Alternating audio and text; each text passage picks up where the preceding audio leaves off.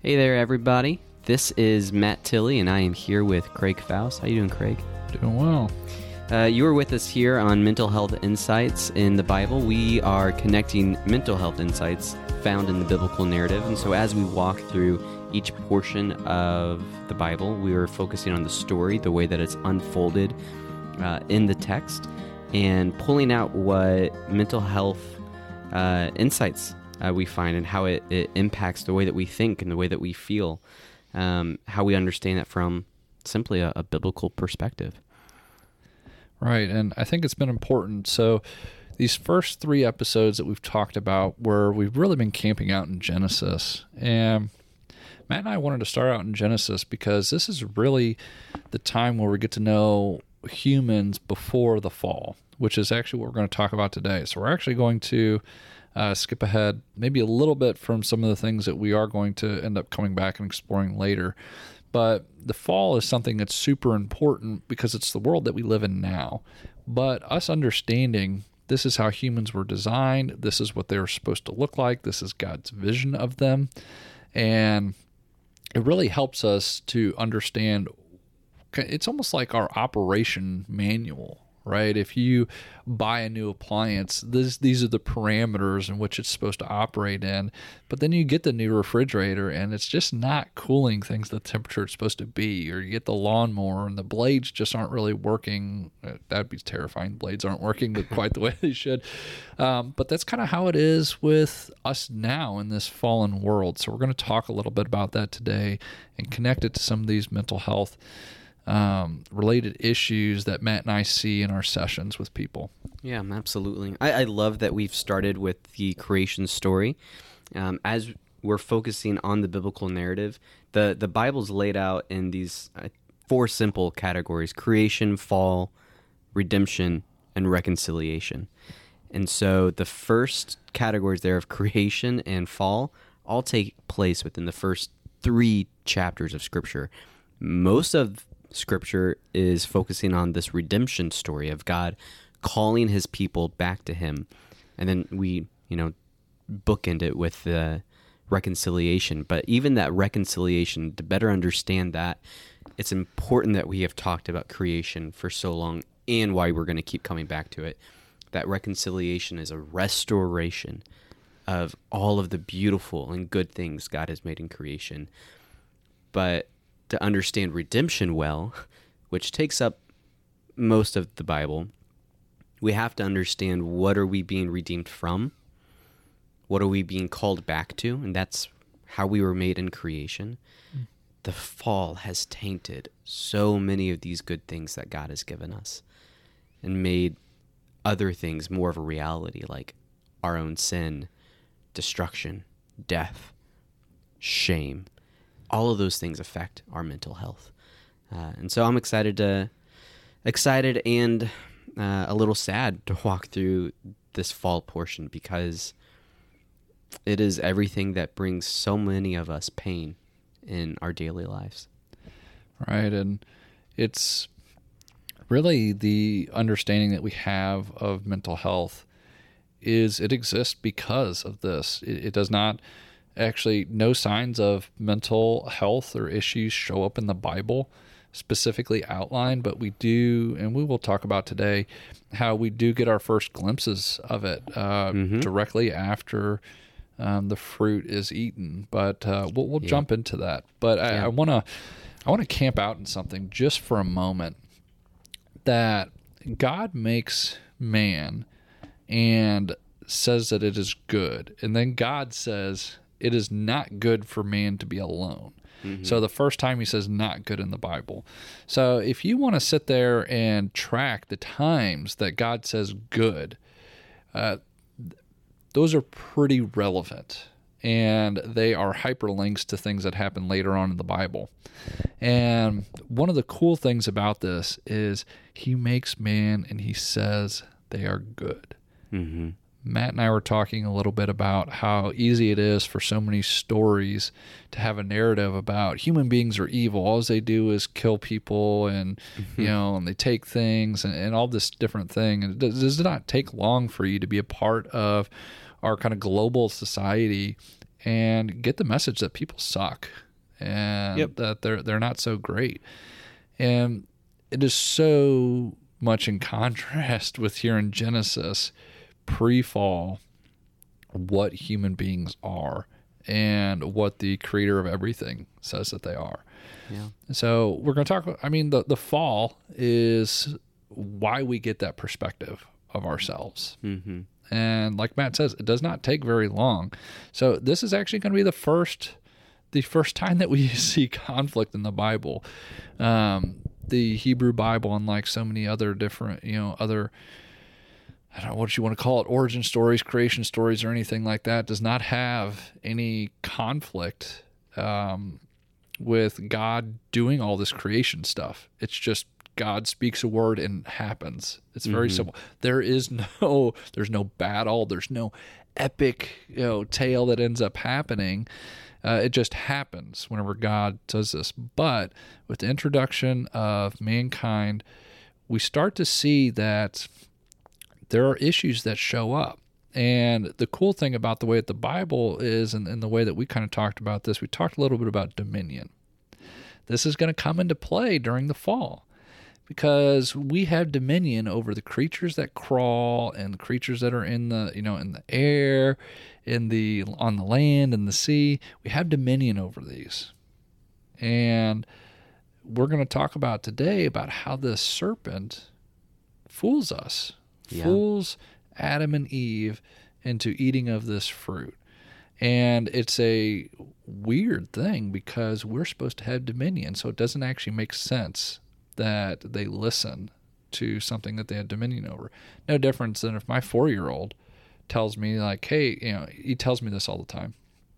We're at the stoplight and he goes and it's red. And he goes, I don't like red lights, Dad. You should go.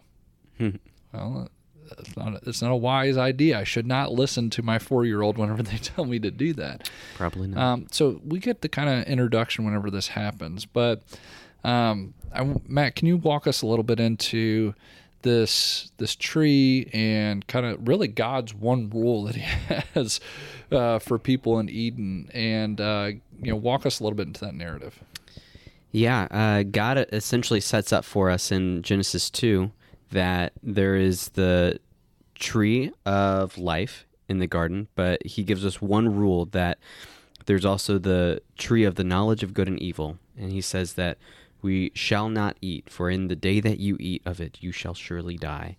Um, and so God creates just a simple rule. And part of what is centered around the fall is the fact that we are tempted, we are deceived, we make a conscious decision uh, just from ourselves as well to break that rule and be disobedient to God. And then there are drastic consequences uh, that follow from that. Um, that there's a curse that is put on us, there's a separation from us and God. And I think it's important to understand, too, in creation, we see this big picture of God. And I think it's easy to ask these questions of why would I even want to follow a God who would separate us, who would push us away, who would curse us like this? But there have to be consequences from a God that is this glorious, this big. And so he sets into place one rule and he's given us this promise of relationship. And out of this love for God, out of love for this relationship, we should want to obey him. We don't obey to get his love. He's already given us that love. But as they fall and as they eat of this fruit, that is a breaking of this covenant, this promise that God has set in place. And so God cannot be around sin because he is a holy, perfect being. And this takes place in a holy and perfect place. So it's important to keep that in mind as we read through this of why these consequences are so weighty, why it is so destitute, the result. Um, but let me just read a little bit in here in Genesis 3. Um, there's a lot in here, and I will try not to read the entire chapter as tempted as I am, but we'll start from verse 1. Uh, now the serpent was more crafty than any other beast of the field that the Lord God had made, he said to the woman, Did God actually say, You shall not eat of any tree in the garden? Already we're seeing him twist some words here. And the woman said to the serpent, We may eat of the fruit of the trees in the garden, but God said, You shall not eat of the fruit of the tree that is in the midst of the garden, neither shall you touch it, lest you die. There's some words added there in Eve's response back to him. And we're not given specific direction of did God say exactly that, or is she adding to that? Is that something that Adam added on to that with her as well? Uh, it continues on in verse 4. But the serpent said to the woman, You will not surely die, for God knows that when you eat of it, your eyes will be opened, and you will be like God, knowing good and evil. So when the woman saw that the tree was good for food, and that it was a delight to the eyes, and that the tree was to be desired to make one wise, she took of its fruit and ate. She also gave some to her husband who was with her, and he ate. Then the eyes of both were opened, and they knew that they were naked, and they sewed fig leaves together and made themselves loincloths. They heard the sound of the Lord God walking in the garden in the cool of the day, and the man and his wife hid themselves from the presence of the Lord God among the trees of the garden. But the Lord God called to the man and said to him, Where are you? And he said, I heard the sound of you in the garden, and I was afraid because I was naked and I hid myself. Let's pause right there for a second. Yeah, there's a lot there. Oh, so much there. Yeah. So this is this is really the first time that we see any type of sign of mental health related issues in the Bible. Like I said, it's not Yep. called out like that, but this is us gleaning information from this. Yeah, we talked a little bit about this in some past episodes, mm-hmm. but it, let's highlight it right here. So we get to see a a little bit of this deception of the serpent, and the serpent is kind of commonly understood or referenced as Satan, which we'll talk a little bit mm-hmm. about. But one of the cool things that it ends up, or not cool things, but one of the things that we can kind of sit here and track, and they're phrases that you really want to pick up if you want to understand the Bible and like how it's designed. Mm. And that is the different phrase, like it looked good in their eyes, right? So, whenever, and this will be hyperlinked all the time in the Bible, and it's a reference to whenever people or people groups they see something that they want and they desire. And instead of using the wisdom of God or going to God, using that relationship to try to discern something, they, in their own right, will try to make a good decision on that. Going back to the relationship between me and my son, he's four years old. He cannot make good decisions. Now, if you think about this, some type of cosmic being that created everything probably has a little more insight to the world than I do. And they want to be in relationship with me and help me make good decisions so that I don't get hurt, so that I live a happy and healthy life. That's something that should be pretty appealing to me. And you know, growing up, it is appealing to a lot of the, you know, a lot of our kids that grow up. I know a lot of us adults like to talk about how kids rebellious and everything like that, and there's definitely that boundary pushing. But most kids are compliant actually a startling amount of the time. And most kids survive a startling amount of time because they are compliant with different rules and boundaries and stuff that we set in place. So it's not surprising whenever we look at this that there is a desire for Adam and Eve to want to have this knowledge that God has. And for whatever reason that we're not really that's not really elaborated in here, God sees that this is going to be a problem if they have this knowledge themselves. And we don't really know what that is. It's not outlined here, but there is a certain trust that we have to have that God has our best interest in mind. Just like I have my son's best interest in mind, you know, I may not be able to sit there and explain very complex ideas. Like I don't explain germ theory to him and, and why he needs to wash his hands before dinner. Um, but as he gets older, he will mature in certain ways and be able to understand more complex topics. So, God, right here, is dealing with a very young mankind and trying to guide them into being the people that they're meant to be in close relationship. And we see here is the first time that, you know, Adam and Eve, fooled by the serpent, tried to make a move on their own without God. Mm-hmm. And they try to make decisions on their own based on what they see and what they notice is good in their own eyes rather than relying on God for that knowledge, which is how God has set up this relationship so far. Yeah. Yeah, all through creation, he was he was the one naming it is good, hmm or it is not good. They were making that decision for themselves, albeit tempted and spurred on by the devil. Right. Um, it reminds me of C.S. Lewis's words of uh, in his book Mere Christianity, how we are far too easily pleased, that we are content to make mud pies when right over the hill there is a holiday at sea being offered to us. And that seems reminiscent of what's happening here for, for Adam and Eve, that they just see that this tree looks good.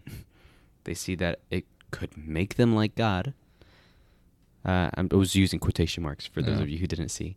Uh, and it looks so tempting, right? That they would be pleased by this. They desire to have it. But is it too being too easily pleased compared to what the the good that they already have Right. of being in union and fellowship with with their creator? Right. So this terrible thing happens. They eat of this, their eyes are open. First sign that we get of a mental health related issue, they realize they're naked. Yep. So They realize their vulnerability. totally. There's fear that invades their hearts in that moment, and at the same time, shame. Um, and we've named this before, but before in creation, it was naming that they were naked and unashamed. Now they realize that they are naked, and it doesn't say that they're ashamed, but it does tell us their actions. no, they hide, they're fearful. They sew fig leaves together hmm for loincloths, and they run and they hide from God when they hear his footsteps. Right. So I want you to imagine this for a second, right? It's like your children done something wrong and they they Mm-hmm. run so that so that maybe you won't find out what what they've done or you know so that God won't find out. And it makes sense. You know, they have this covenant for all intents and purposes. They got married to God. They have this, you know, they have this covenantal relationship in a very high and holy place and it gets broken there and there's a part of them that are afraid of how god is going to react to this um, so let's actually continue to read on Where did I leave off here? Um, oh this is right this is the great He part of the story Where are you? Yeah. God calls out, Where are you? And he said, I heard the sound of you in the garden, and I was afraid because I was naked and I hid myself. This is what we do when we are shamed. right Uh, we hide and we run away. He said, Who told you that you were naked? Have you eaten of the tree of which I commanded you not to eat? The man said, The woman whom you gave to me to be with me, she gave me fruit of the tree, and I ate.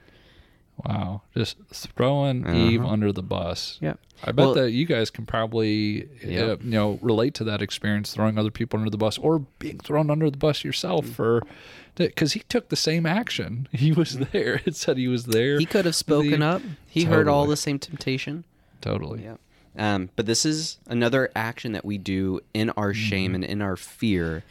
We point to other people, right? To defend ourselves, to protect ourselves. We blame others. right Yeah. Um, the woman who you gave to be with me, she gave me the fruit of the tree, and I ate. Then the Lord God said to the woman, What is this that you have done?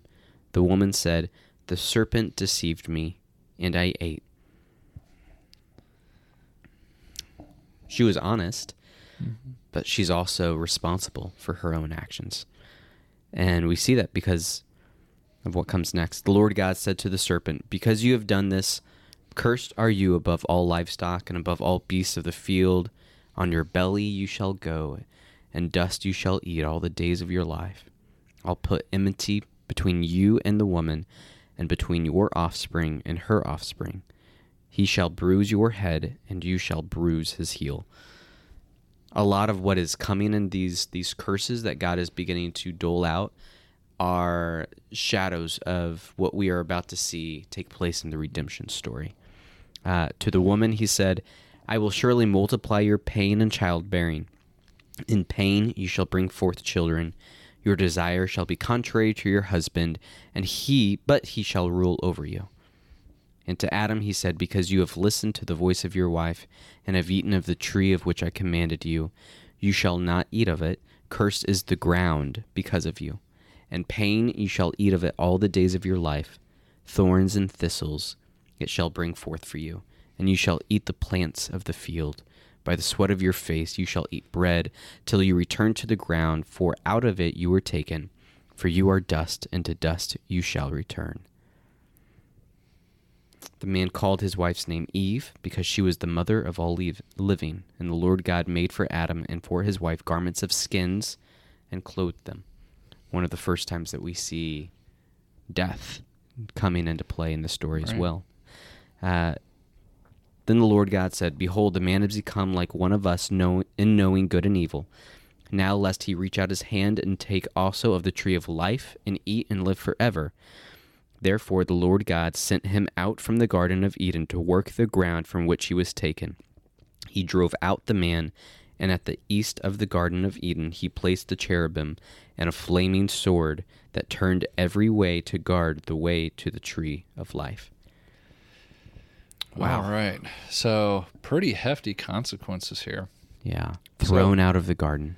Right. Yeah. So, I think that there is, you know, it's really easy to read this and be like, wow, that was an over exaggeration of God. like, but was it? um, but I, I think that one of the things that is important to draw here is that from this point in the Bible, we only see God create. And one of the ways that God creates is by creating boundaries and separation and like kind of naming things. You see this a little bit in calling the land and the sea and, mm-hmm. you know, mm-hmm. really kind of setting up an order yes. of everything. And a lot of times, the way that God acts, whenever God curses things or whenever God uh, does things, is He just takes away the order that He created. And we kind of see that. I mean, this is something that we will see continue to happen, like, you know, with the flood narrative and different mm-hmm. things like mm-hmm. that, where mm-hmm. God will basically just stop um, this ordering that he's done, and he will allow things to descend into chaos. Right. And this is most certainly the first time that we kind of see this, where mankind they they've chosen their what is good in their own eyes, and because they've done this and broken the covenant, they cannot be in relationship to God. And right now, where this seems pretty harsh. Later on in the Bible, we start to understand a little bit about why God had to send them out of Eden uh, we see this especially as we notice that the Israelites are traveling through the desert, you know, for 40 years. And whenever God starts to enter back into relationship with them, they have to travel with this tent, and everything has to be very specifically uh, set up in the tent. And they the Levites are really kind of in charge of this, as far as you know, making these sacrifices to uh, really kind of try to keep this relationship. And you see uh, it even in those narratives, which you know we'll eventually probably get to, where people make mistakes mm-hmm. with them, and as they make mistakes, and they go into this holy place, like Aaron's sons get obliterated. They get turned to fire and they get desecrated in this holy place. Yeah. Um, because they did not follow these steps. Mm-hmm. And it is very dangerous being close to God. And really, in in early on here, the only people that we have that we see get close to God is Moses. And even after Moses' kind of fall that, that he happens, um, Moses can't even see the face of God anymore, only the back of God, lest he may be destroyed as well. Mm-hmm. So part of God casting um, people out, uh, you know, or casting Adam and Eve out, from our understanding is this is also a way to protect them. Yeah. Because you cannot be sin cannot be in the same place as God. Right. Corruption cannot be in the same place as God. And not necessarily that it would hurt God as much it would actually hurt us. It would cause us pain or death. And this is part of the consequence of now we can't live forever because he's cutting us off from the tree of life. But it's also so that we can continue to live in some form or fashion and hopefully l- live out our creation story, strive for what we were originally created for, even though we have this curse upon us. Right. I wonder if it's also important to name some of the, the themes that we see in this chapter of, well, now that there is a fall, what are our enemies moving forward? Uh, and it's kind of laid out uh, in order for us that we have an enemy in in that serpent who was the original tempter, the master of lies, and you, you see how he's twisting these words and saying things that aren't actually true to what God had said. Right. Um, which I think is maybe an inspiration for how we shame ourselves. We use a hint of that truth, but there's lies mixed in as well, which makes it that much more easy to believe in those things. Right. And so he knows how to do that from the beginning. So we see that in the our sin and our fall and the rebellion, we have an enemy in Satan. We have an enemy in ourselves because we do have agency. And now there is something tainted within us, the good that God has created, even though that's still there, it's tainted. And so we ourselves are now sinful. And we also have an enemy in the world, in the very ground that we are called to work and have dominion over. Uh, which is why we have things like natural disasters, why people die in hurricanes and tornadoes and earthquakes, why we have famine, why we have floods, why there's disease. Uh, all of these things are a result of of the fall that takes place. Right. Creation is starting to be unmade. It is unwound a little bit during this fall. Yes. And part of that is because God will not directly do any like you know God will allow mankind to make these mistakes. And you know, clearly he allowed Adam and Yeah. Eve to make this because he's not a parent that hovers over their child uh, constantly. He's not a groom that hovers over their spouse, making sure that they are keeping track of the covenant. But he allows us to have that free will to follow what he's asked of us on our own. Right. Yeah, he and I think this is a good point too of that he doesn't make the bad things happen. Mm-hmm. He is not the author of evil. But he does sign off on some things and allows us to make these decisions Right. that that ultimately hurt us. Or look at the story of Job. We're skipping around a, a bit here, but we'll come to that story at some point where he's not the author of what is happening to Job, but he signs off on Satan making Job suffer, but all still for the glory of himself and for the good of us, ultimately. So I want to kind of break down a little bit what Matt has talked about and really connect these to different mental health related issues, right? So I think that I, I want to start in the reverse.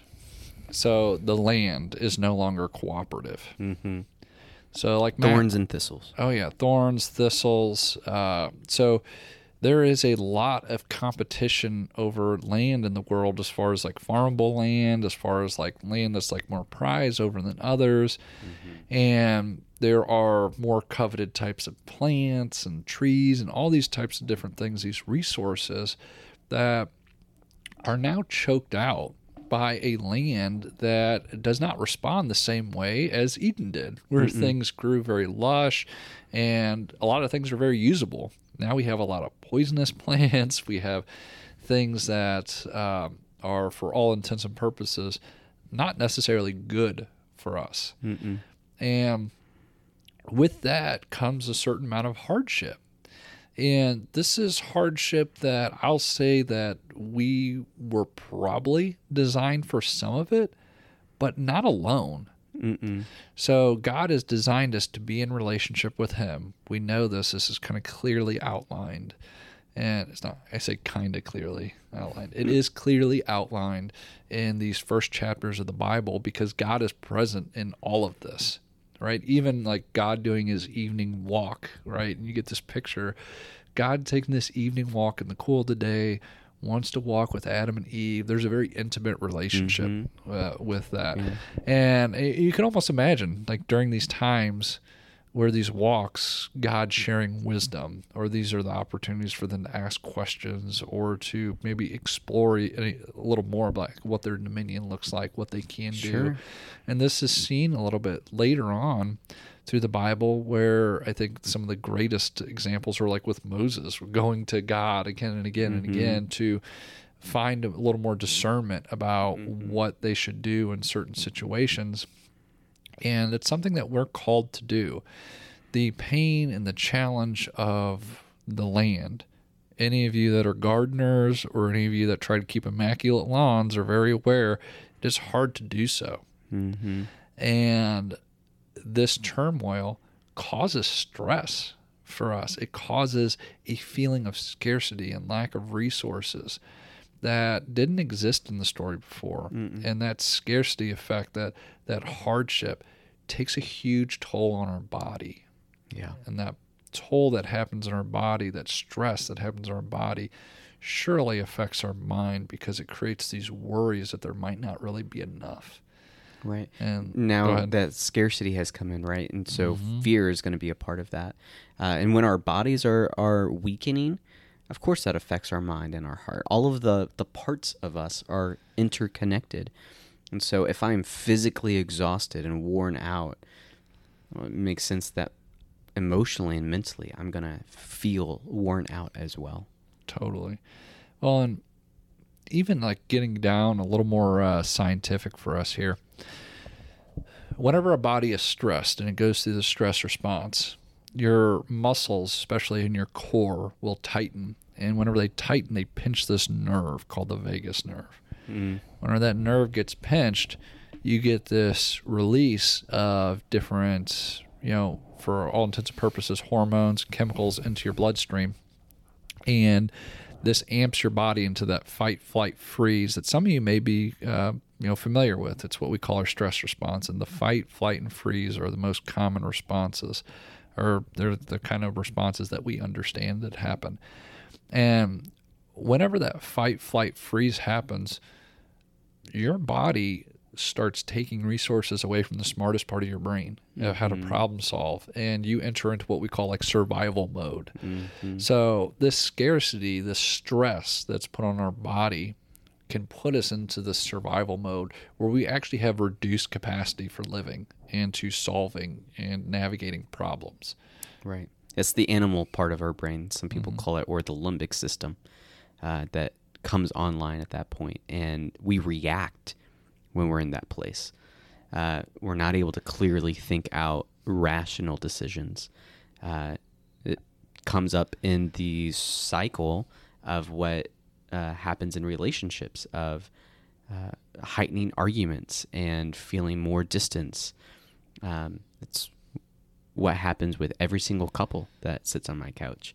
Uh, the limbic system's online, and all we're doing is reacting and going around in a vicious circle and just responding to each other, but not truly listening or able to slow down and ask the question what is happening here? How do I actually listen and try to understand what my spouse is feeling and what they're saying rather than only hearing the fear or the panic or the anger in their voice? Well, coming back to this story, uh, we are not told that Adam and Eve actually fess up to what they did. They just blamed. Adam Yep. blamed Eve, then Eve blamed the snake, Yep. and or the serpent rather. And so this is something that's like very normal for us. So we had this turmoil of the ground, right, that causes this this extra stress. Then uh, Matt talked a little bit about that turmoil like within us.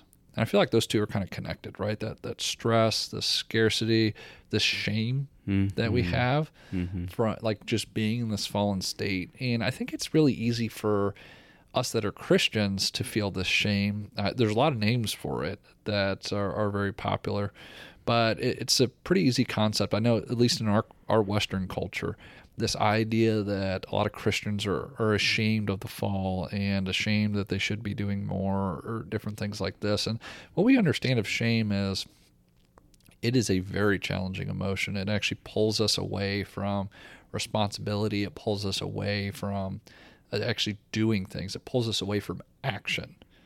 You know, but we feel like we're taking responsibility because we're really beating ourselves up over it and it's a very very challenging emotion to deal with. A lot of times it feels mm-hmm. like it's a mm-hmm. wet blanket that's thrown over you and it sucks out energy. It makes it difficult to think. It makes it difficult to really kind of get up and move and, and navigate in different situations. It, it causes us to blame ourselves and take full responsibility of ourselves without a plan for any type of action.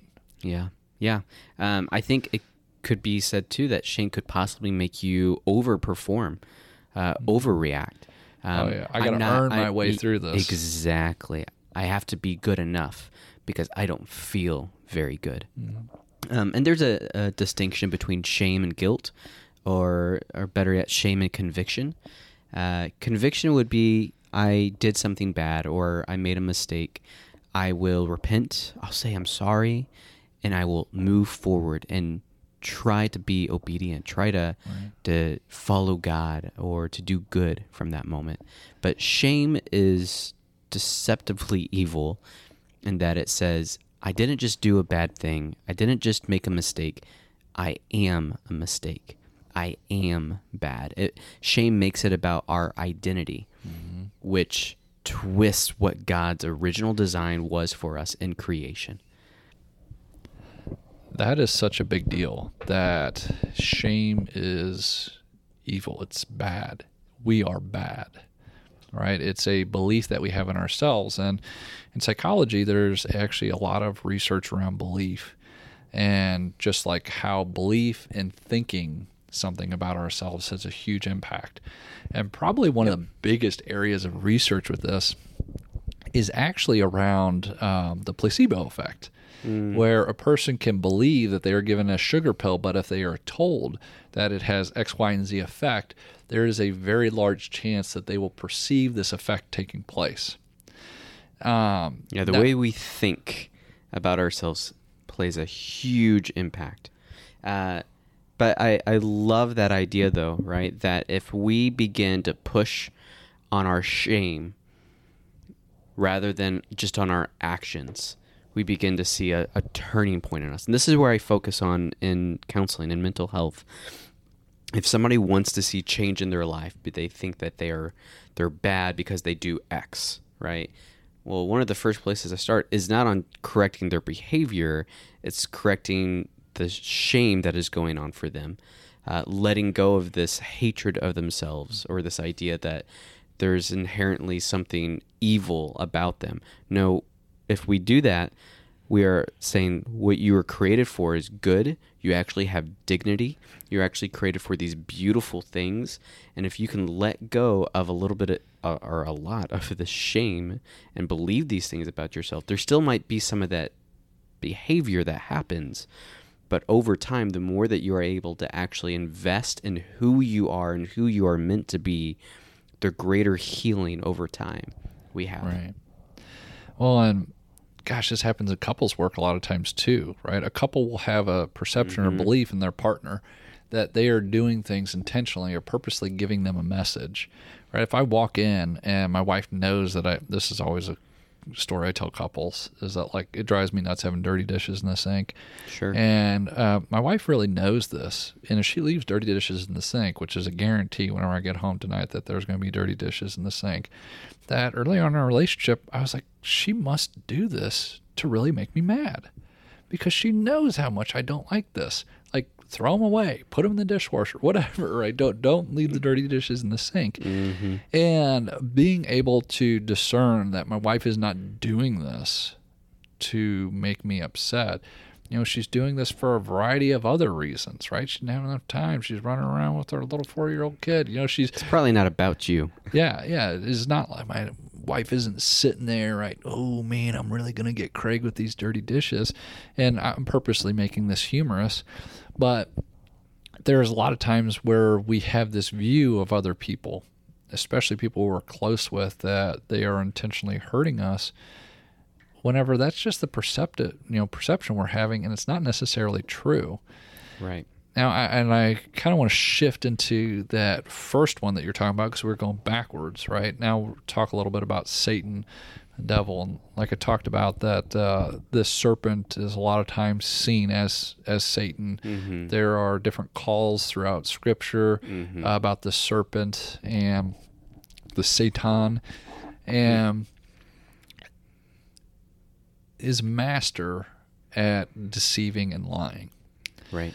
So, for us as human beings, it is hard for us to discern the truth. And, you know, there's a lot of different ways that we as human beings try to discern the truth. And, you know, there's truth serums that you have in different stories and different things. You got polygraphs. Uh, you got different TV shows where people read like eye movements. You got neural Oh, sure. linguistics. Uh, you got torture. You got like you know good cop bad cop type thing where We got a lot of strategies out there. Oh there. yeah, a lot of strategies for trying to discern truth. Of course, it makes sense we have an obsession with the truth. Oh yeah. Yeah, because there's lies everywhere. And of course there is because we are in a world that Satan is allowed to do that. Satan is able to do that. And we kind of see this happen, uh, you know, in the Bible, chapter 3 of Genesis, where Satan is introduced as the serpent and starts to ask these questions that some of you guys have probably seen where people add some words to something or they kind of twist it around to try to get you to see their view or to try to get you to persuade you to do something, convince you to do something. And Satan is a master at this, is what we're told. Yeah. Did God actually say, "You shall not eat of any tree in the garden"? Well, no, he he didn't actually say that, uh, but he begins twisting it to make us doubt. Doubt is powerful. Right. Doubt is part of that temptation. Uh, in that moment of temptation that I think we ourselves can bring, or Satan and his demons can bring for us as well, what happens, I think, and you can correct me if, if you have a different theory or perception of this, especially in mental health, but we're asking this question can I really get my needs met through God, through what I was originally created and designed for? Or can I get my need met here and now? Is this way more powerful? Will this way be more satisfying, more desirable? But I think it hovers around well, is this actually the good thing? Right. Which is exactly what Eve was saying is well, this seems good and desirable. And I think you're totally right. But I would actually add that Mm-hmm. not only can God satisfy these needs that I'm perceiving that I have, can other people. So Satan develops this way of it's just this mistrust, this general mistrust that we have in people, and there's all kinds of reasons we can develop this mistrust. Uh, there's a lot of times for people it actually develops in their family of origin, so they grow up in where Yep. they feel like certain needs aren't aren't being met. I'm sure that my son has this need with us because he feels like he needs candy all the time. when We tell him no, so um, you know he feels like there is some type of need that's not being met there and that does create like a mistrust. Now he's careful to ask dad for candy. Instead, he'll go ask mom, and if mom says no, then he'll come and ask me, uh, and hoping that one of us will say yes, and then he'll be able to get candy. So, right, so he's developing different strategies to get things that he needs. And the challenge is that for us, it creates a rift where it's hard for us to trust that other people are going to be there and to trust that God is going to be there for us. Yeah. And this trust creates distance in relationships and it creates all types of protections for us. There are things that I may not share with close friends because I'm afraid that they may judge me for it, that they may think less of me, that that may alter our relationship. Right. They won't be able to provide the need mm-hmm. of security, of vulnerability, of intimacy for me. Right. Right. And so I just, I won't even try. I'll get that need of intimacy maybe met somewhere else. I mean, anything could almost provide that for us if we Right. look hard enough. Well, and this develops into a lot of different things, right? Like, so if I feel like that I, I, so I'm being careful around this, and you may have noticed this, right? I don't think that people traditionally know what they need. Uh, Hmm. People a lot of times they think they know what they need, but truly deep down, I feel like that's something that's even hidden from us a little bit, right? Mm-hmm. I think that I need more money to live more comfortably. Whenever the reality may be, I just need to know that somebody loves me and cares for me, even whenever I'm not having my best day. Right. And those two are very different, but it's easy to see how that could manifest in our culture, right? I could um, go home and I could be like, my, my wife's stressed about finances. And I'm like, okay, well, like she wants me to earn more money. I need to get this promotion at this job. I need to work more, whatever this may be. And the more and more I earn, well, gosh, my wife just does not seem satisfied. And, and I'm not satisfied with it either because I feel like I'm not meeting a need for her. So I feel like I'm less than. So I got to keep on performing. I got to keep on doing this. Sure. So out of my shame, I keep performing. Mm-hmm. Yeah. Trying to meet a need that I can't meet, Right. actually. And it's my perception there that the need is more finances where really it's just more security in my relationship. Yep. Right. If I felt like I was giving my wife what she needed, if I felt like there was that closeness, that bond there, then I wouldn't actually have that experience. Right. So it, a lot of times it's hard for us to know what we need. I feel like all of this is kind of falling under that kind of deceptive lens that we're in. And I think it's really easy for us to it's really easy for us to make the story about Satan about how Satan's really, you know, jacking up everything with this deceptiveness. But we also have the opportunity to lean into our relationship with God, to lean into our relationship with others. Mm-hmm. And God could definitely help us with discernment. And this Yeah. is something that we will see as we continue throughout the Bible. And A lot of times, by the time people come to us, you know, as counselors, they are looking for discernment. Mm-hmm. And it's harder for them to trust their own discernment on things. And, and this is something that we help them with. And Matt and I, as, as counselors that believe in God, a lot of times we are seeking discernment from God to help deliver to our clients because we don't really know the answer at the end of the day, but God does know the answer. And if we can trust in Yeah. God having that wisdom, well, gosh, that takes a lot of pressure off me to tell the Yeah, it right, does. you know, to tell people. I right love that things. position that I get to be in Mhm. because I'm not giving advice, and very rarely am I just answering a question direct on and saying, you need X or you should go do mm-hmm. this. I'm being patient, I'm listening, I'm sitting, I'm showing empathy and compassion, and I'm saying these quick little prayers throughout a lot of my sessions of God help. Spirit move through me. Help me to understand and know how to love this person sitting right in front of me. Because I don't necessarily know the answer to that right now. Please be present in this room. And he is. I fully believe that he is. Well, and if we think about this, right, we've, we've been talking about this fallen state that we're in now.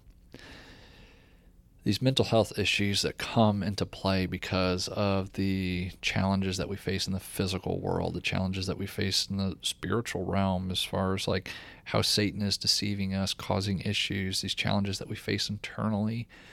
All these things add up to a very difficult and hard life and it's a life that we can't do alone.